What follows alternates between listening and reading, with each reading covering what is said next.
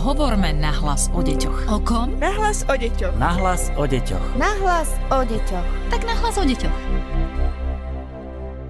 Príjemný deň z podcastu Nahlas o deťoch vám praje Darína Mikolášová. Minulý týždeň sme otvorili tzv. školu emócií pre rodičov, tak sme si to interne nazvali a venovali sme sa emócií hnevu. Hovorili sme o tom, že hnev je úplne prirodzený, venovali sme sa tomu, ako zvládnuť hnev dieťaťa bez nášho vlastného hnevu a kriku.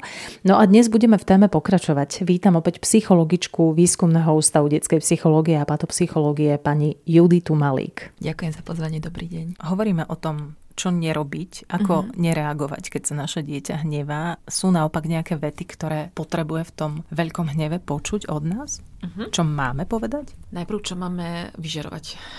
mm-hmm. Prehltnite najprv vy, že dieťa sa hnevá. Samozrejme, aj tuto fungujú zrkadlové neuróny, aj vás to ide vytočiť, už aj vy ste vo vývrtke. Ale povedzme si, kedy vám to pomohlo. Dieťa vo vývrtke, vy vo vývrtke, akože nedopadlo to nikdy dobre a v čase kľudu a pohody si nastavte, že na budúce, keď sa zopakuje napríklad takáto nepríjemná situácia, aké máte možnosti reakcie. Ja vždy odporúčam, dajte si aspoň 30 sekúnd a iba pozorujte. Hej, to znamená, že dieťaťu sa nepačí nastavená hranica, už si hral dneska dosť tých videohier, už končíš. A už vidíte, dieťa sa nadýchuje, um, alebo ste mu napríklad vypli wi alebo ste mu zobrali rovno uh, z rúk ovládanie a ide do vývrtky, hej, čiže tak toto sa ti fakt nepáči. Hej? A vy už idete, vy už máte ten svoj monolog nachystaný. Tak ja sa tu idem zodrať v tej kuchyni. A chcem od teba len, aby si mi doniesol ten pohár, keď to dopieš. A, a čo mu to pomohlo? Tak nie, tak uh, Teraz už dieťa spí, vy si teraz práve vyčítate, ak ste to mohli zvládať lepšie, tak ako na to na budúce. Takže na budúce si povedzte, že budete najprv to dieťa pozorovať, lebo každý už svoje dieťa pozná a vie, čo čomu predchádza, len niekedy tomu neberieme pozornosť. Hej, že niekedy už idem prednahnevaná do tej miestnosti a už, už sa to aj tak čaká. Lebo predpokladám tú reakciu. Tak aby som dosiahla inú reakciu od toho dieťaťa, musím aj ja zvoliť inú reakciu, s ktorou prichádzam. Čiže príprava, nie vždy sa to dá, ale keď sa to dá, a preto hovorím, že v čase kľudu a pokoja, uh, tak si dajte signál, hej, že to znamená, že ja neviem, natočím ti minútku, aby si videl, že koľko by si presiahol ten čas, alebo počuj, ja viem, že si skvelý v tej videohre a že sa strašne rýchlo posúvaš Zároveň ja som ti hovorila dopredu, že spoločná večera je pre mňa základ a veľmi mi na tom záleží.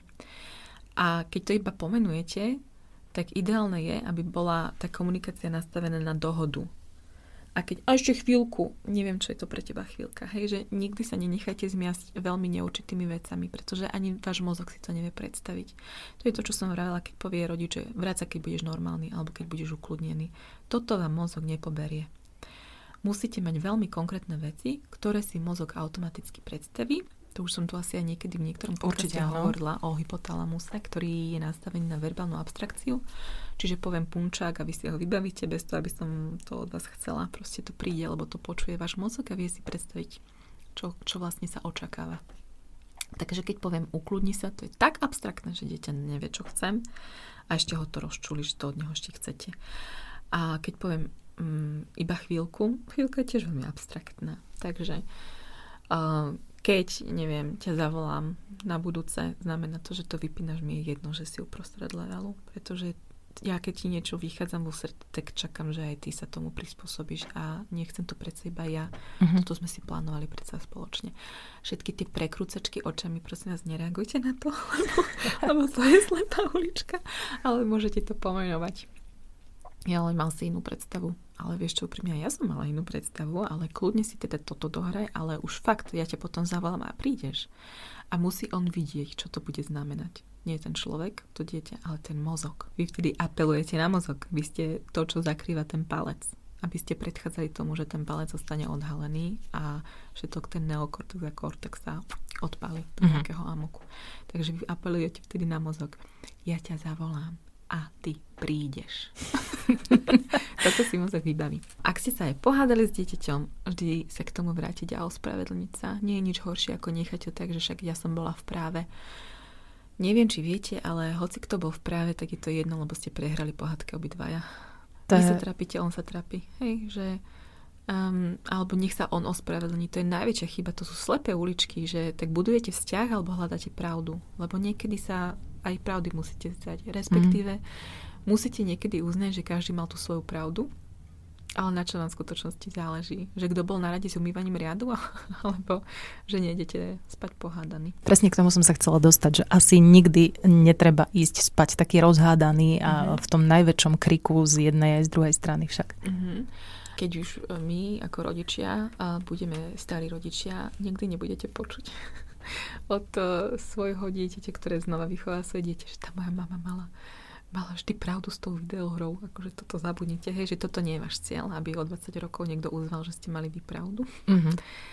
Ale ak, um, ak vaše dieťa povie, že moja mama mala preto pochopenie, tak to hovorí o tom, že tam bol vzťah, že tam bolo puto a že tam bolo aspoň nie, že zvládnutie emócie, ale vždy tá snaha tým emóciám porozumieť, popísať ich, reagovať na ne adekvátne keď na vás napríklad aj dieťa kričí, tak niekto radí, že nie, že ty začni kričať, ale zvýš hlas a postupne znižuj intenzitu a ono pochopí, ako znie, ako kričím teraz, že aj mama to išla a išla úplne do takého tichého hlasu.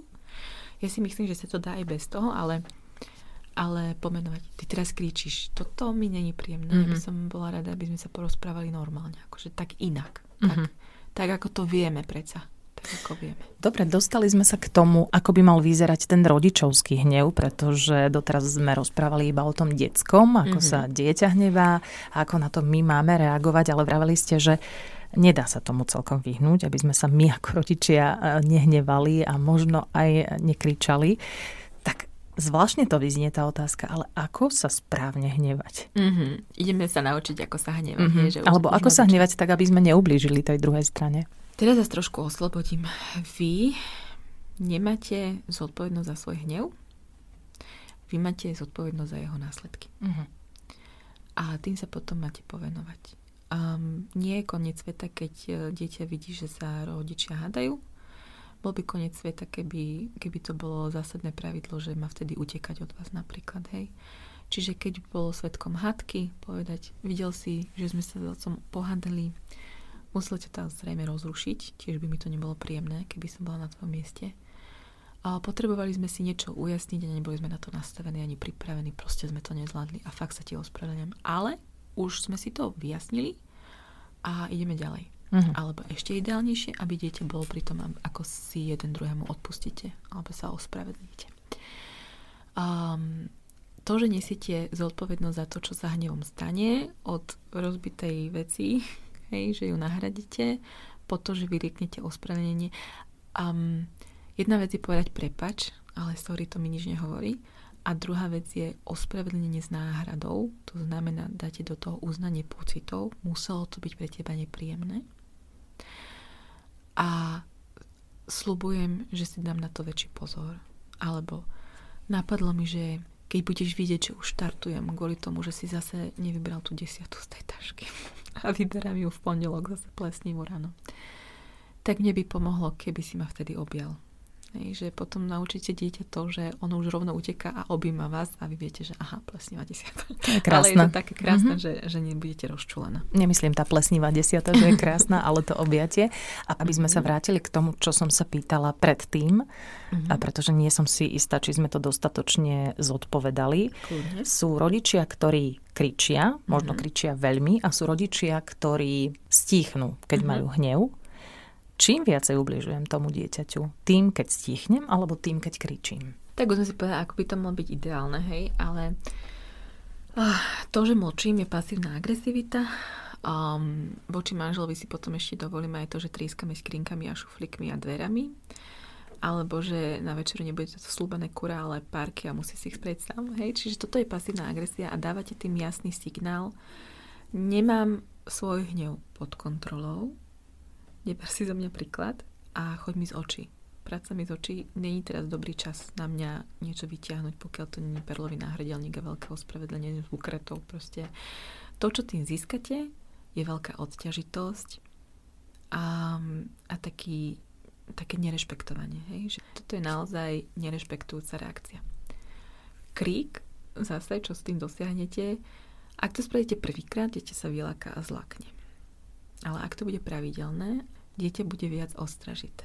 Bude sa vám vyhýbať. Čiže dosiahnete tiež nejakú vyhýbavú reakciu. Ale ešte spojené aj s takým s tým strachom, hej, že toto radšej máme nehovorme. Toto budú veci, ktoré budú hovoriť súrodenci. Tak toto máme nehovorme. Alebo s týmto radšej poďme za otcom. On tak nevyvádza. Čiže ochudobňujete sa práve o to puto. A ja viem, že zakričať je to najprirodzenejšie a najspontánnejšie, keď sa niečo stane a ste vo vývrtke. Ale zase hovorím, v čase kľudu sa pripravte. To znamená, že niektoré rodiny majú vymyslené vlastné nádavky. Aby sa vyhli tomu, že prvá reakcia je, že zakričím nahlas nadávku, tak takú, na ktorej sme sa dohodli. Hej? A to už som rôzne počula. Od ťulpasa po nemtu doma, po neviem čo všetko. a, a človek prvýkrát mu to nejde cez, cez pusu a 17. krát už hej. A už je tam v tom tá ľahkosť, čiže nájdete plesnivú desiatu a nezačnete čo tam ti havarila? Ale to, čo sa stalo, to aký ťulpas ťa donútil nevyložiť si tú desiatu. A už je tam trošku láskavosti a humoru. Pretože to, čo mm, by som chcela zdôrazniť, liekom na všetko je láskavosť. Ale aj voči sebe, lebo však aj my si povedzme, že no, tak som človek, tak som to tak, dneska som to teda domrvil ale aj láskavosť voči druhým, že nevytváram to patologické, toxické, nepríjemné a nepriateľské prostredie. Ja som veľmi rada, že sme skončili tou odľahčenosťou a tou láskavosťou. To bola jedna z prvých emócií, ktoré sme si zobrali na mužku v našom podcaste na hlas o deťoch. Bol to hnev. Čomu sa budeme venovať na budúce? Prirodzene sa mi núka téma strachu, neboj sa, dosiahnete pravý opak. Tak ako sa teda správne bať, alebo ako správne sa môžeme ešte pozrieť na ten strach, lebo aj ten nám zachraňuje kožu. Tak sa nebojte, ďalšia časť podcastu Na hlas o deťoch tu bude opäť o týždeň. Dnes nám radila psychologička Výskumného ústavu detskej psychológie a patopsychológie Judita Malík. Ďakujeme. Ďakujeme ja. Hovorme na hlas o deťoch. O kom? Na hlas o deťoch. Na hlas o deťoch. Na hlas o deťoch. Tak na hlas o deťoch.